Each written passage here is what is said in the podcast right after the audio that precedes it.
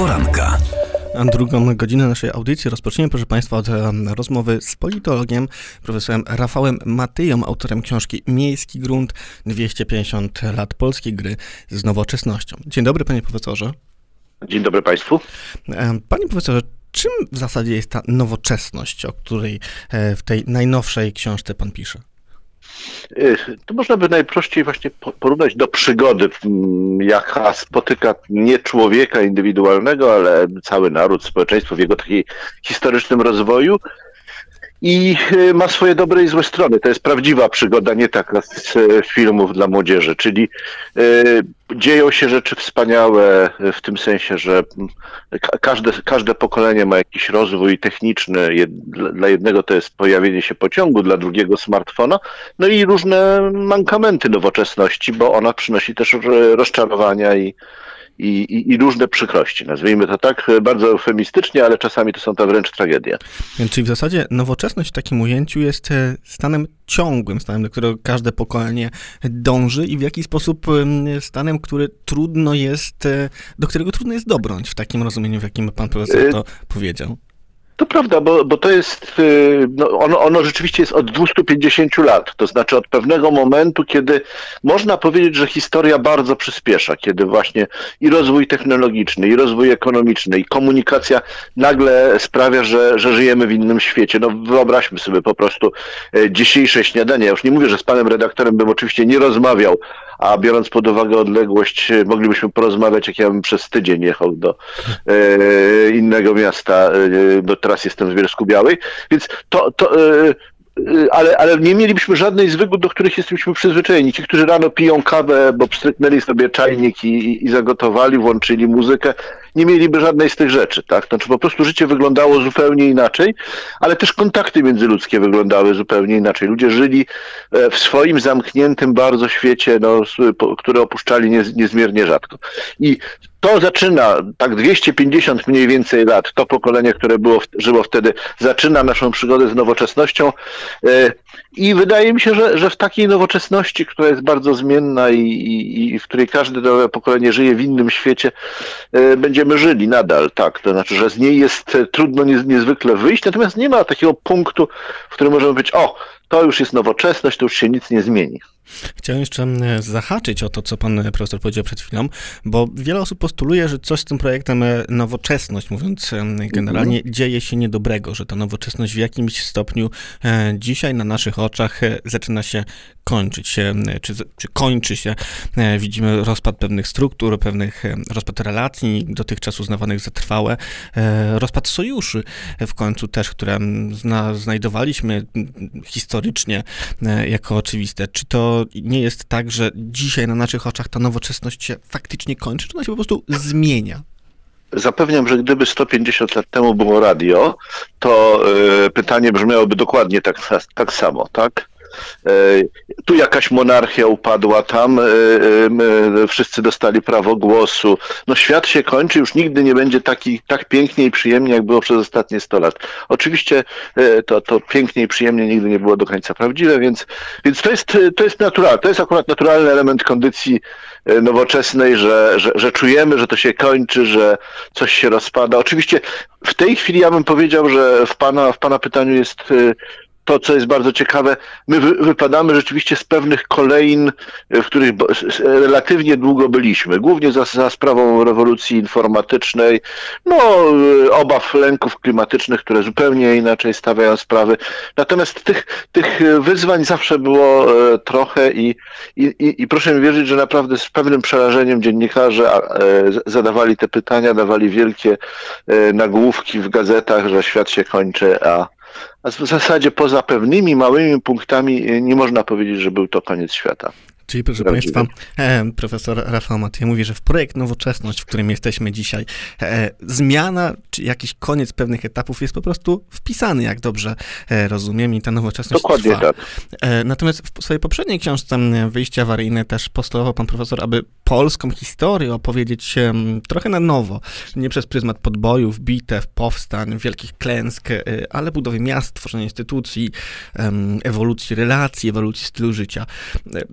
nie tylko z perspektywy Warszawy czy dużych miast, ale też z perspektywy tak zwanych prowincji, czy to Śląska, Pomorza, Kujaw, czy mniejszych miast. Mnie zastanawia natomiast jeszcze jedna rzecz w tym wszystkim, panie profesorze. Polskie instytucje, bo tutaj mam takie wrażenie, że w tej książce bardzo dużo poświęca pan wynalazkom, rzeczom, które jako polskie społeczeństwo, czy polski naród nowoczesny staramy się tworzyć. I jednym z takich elementów miały być te instytucje. Mnie pewnie też uczono gdzieś, że te instytucje są takim wyznacznikiem nowoczesnego państwa, ale zastanawiam się dzisiaj, nawiązując oczywiście do bieżącej sytuacji politycznej, czy my w ogóle mamy o czym rozmawiać w kontekście instytucji w Polsce i czy możemy przez historię tych instytucji, historię Polski opowiadać? To, gdzie my jesteśmy i czy mamy o czym opowiadać, świetnie pokazała pandemia. To znaczy, nie jesteśmy jakimś wyjątkowo źle mającym się narodem w Europie, jakimś chorym człowiekiem Europy. Każdy ma swoje problemy z instytucjami społecznymi, ale jest sporo do zrobienia, o tak bym eufemistycznie powiedział, zwłaszcza jeśli chodzi o sanepid czy służbę zdrowia, tak? Znaczy, to są instytucje, które pokazały nam bardzo wiele słabości, ale ja w tej książce próbuję opowiedzieć, i to jest jakby myśl, którą bym chciał bardzo sprzedać, że oprócz swojej wyjątkowości Polska też żyła tymi samymi sprawami, co inne narody, Węgrzy, Czesi, Niemcy, a zatem możemy powiedzieć, i tak bym to pana pytanie powiedział, że my mamy bardzo podobne problemy, które mają inni z instytucjami. Oczywiście jak się będziemy równać do Niemców, no to zawsze będziemy wypadać słabo, ale w porównaniu do ich instytucji większość narodów wypada słabo. Natomiast tutaj najważniejszym elementem jest właśnie uświadomić sobie, że to można naprawiać, że lepszy sanepid naprawdę bardzo by zmienił nasz los w pandemii, że trochę lepsza służba zdrowia, lepiej zorganizowana i dofinansowana, też byłaby lepsza, więc nie ma się co mazgaić, mówiąc tak potocznie. Natomiast po lekturze pana książki mam takie dwa jeszcze... Może troszkę niedosyt, panie profesorze, dlatego, że mam wrażenie, że nowoczesność w jakiś sposób przedstawiona linearnie jako ciągły rozwój poprzez historię wynalazków, instytucji, ma dużo wspólnego z pewnego rodzaju podmiotowością, ale też podmiotowością w myśleniu. Zastanawiam się, na ile jesteśmy my jako Polacy podmiotowi dzisiaj w tej nowoczesności, którą widzimy dookoła siebie.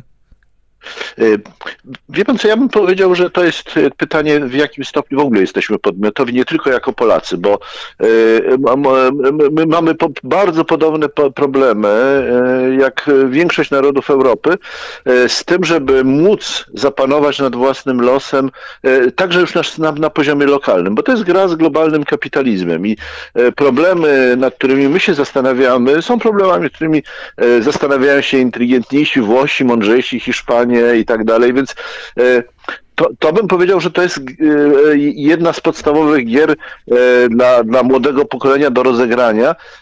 Zachować maksimum podmiotowości, ale nie tylko tej narodowej, ale również takiej zwykłej ludzkiej jako społeczności lokalne, no, żeby się nie zgubić w tej grze, gdzie siły globalne są ogromne, ale one są trochę bezosobowe, to znaczy one potrafią przetrącić nie tylko Polaka, czy Serba, czy narody, które mają cały czas poczucie, że są troszkę na boku, ale również mniej zamożnego Amerykanina, więc globalizm jest trochę żywiołem, z którym żyjemy i będziemy żyli na pewno, te pokolenia, które się dzisiaj rodzą, jeszcze będą jego jakoś tam rozgrywającymi czy partnerami. Także tak bym to widział, ale ja chcę powiedzieć jedną rzecz, która tej tezie o ciągłości trochę przeczy. Tam jest jedna katastrofa, a w zasadzie dwie opisane. Tą katastrofą jest wojna. To znaczy wojna cofa nas bardzo mocno, jeśli chodzi o zdolność budowy nowoczesnych społeczeństw. Jest takim kataklizmem, gdzie nagle żyjemy w stanie dzikości. To taka przestroga, żeby żeby na wojnę patrzeć z lekkim przerażeniem i taką wiadomością, że to nigdy się dobrze nie kończy. Bardzo dziękuję, że pan profesor do tego nawiązał, bo te wojny zawsze brały się też w jakiś sposób z takiego stanu wrzenia zewnętrznego, tak rozumiem trochę te przerywniki, ale też wewnętrznego. W najnowszym numerze Wszystko co najważniejsze pisze pan w tekście, jak naprawić Rzeczpospolitą, że państwo jest silniejsze niż jedna partia i jedna rządowa ekipa, aby tę siłę wykorzystać, trzeba się nauczyć po prostu partnerstwa. Chciałem namówić pana profesora na taki krótki komentarz do bieżącej rzeczywistości politycznej. Czy taką szansę na partnerstwo w ogóle w polskiej polityce pan dzisiaj jeszcze widzi? W polityce w ogóle jej nie widzę, natomiast widzę ją w różnych zachowaniach społecznych, bo politycy tak tańczą, jak my im gramy. To nie jest tak, że oni wszystkim sterują, co robimy. Więc można się nie dawać. To znaczy, ja raczej mi chodziło nawet o to, żeby mieć taki plan, taką aspirację jako społeczeństwo, opinia publiczna, media mają tu ogromną rolę, żeby tworzyć takie ramy do zachowań partnerskich, wspierać tego typu rzeczy. Szczególnie tam, gdzie widzimy kogoś, kto ma jakby mniej głosów w debacie publicznej, tak? Żeby mieć na to wzgląd, ale też tworzyć warunki rozmowy ponad tymi pęknięciami politycznymi czy rozmaitymi innymi. W kontekście debaty publicznej, panie profesorze, muszę zapytać o wczorajsze głosowanie. Czy to tak zwane Lex TVN jest czymś, czego się pan profesor spodziewał, takiego wyniku wczorajszego głosowania? Każdego, jak mecz idzie na remis piłkarski, to każdego wyniku możemy się spodziewać, bo wiemy, że bramki czasami padają przypadkowo. No i posłowie, jak widać, też głosują przypadkowo, mają kłopoty z tymi guziczkami, które naprawdę są bardzo proste i to nie było skomplikowane. Są w Sejmie skomplikowane głosowania budżetowe czy jakieś, ale to nie było skomplikowane, więc oba głosowania pokazały, i to pierwsze, i to po reasumpcji, że różnice są bardzo niewielkie. No i natomiast ja chcę powiedzieć jedną rzecz. No, w sytuacji, w której jesteśmy, ostatnią rzeczą, którą potrzebujemy, są wojny symboliczne, bo ta wojna się nie skończy prawdopodobnie żadną likwidacją czegokolwiek. Jest po prostu wojną, która tam służy dyscyplinowaniu swoich szeregów, ale my naprawdę wychodzimy z bardzo ciężkiego okresu pandemii.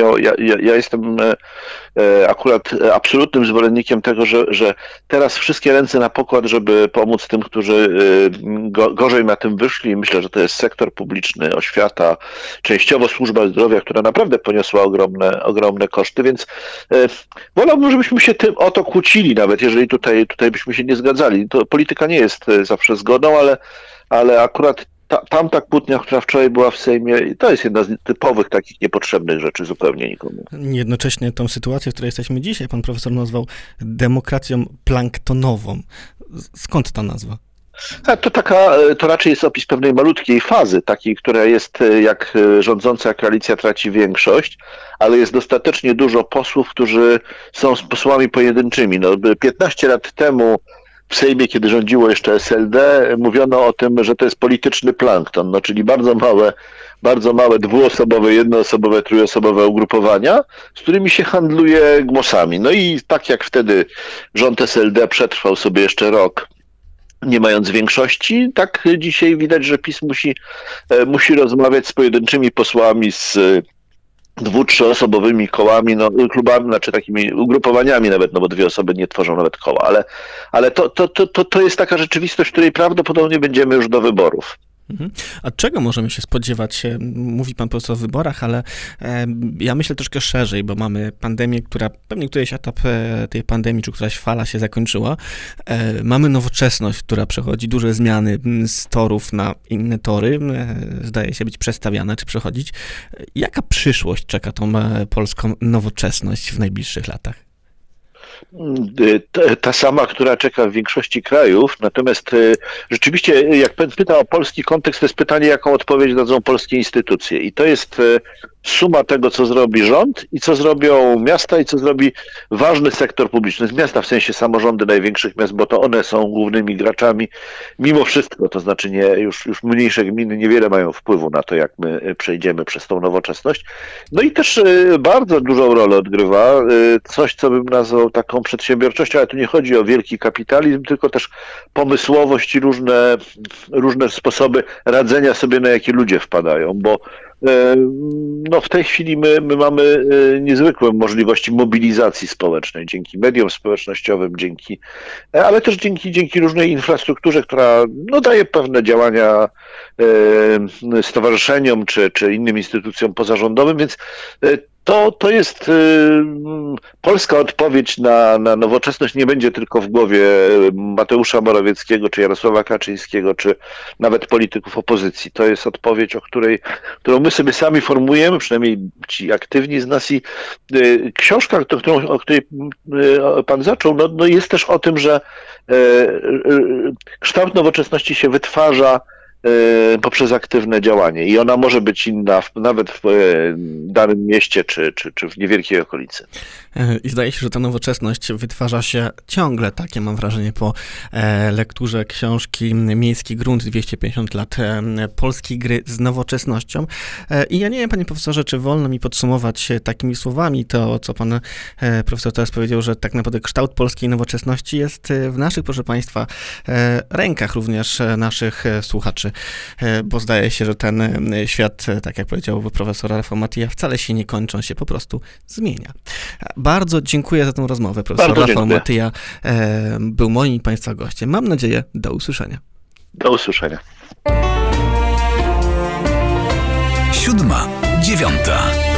Gość poranka.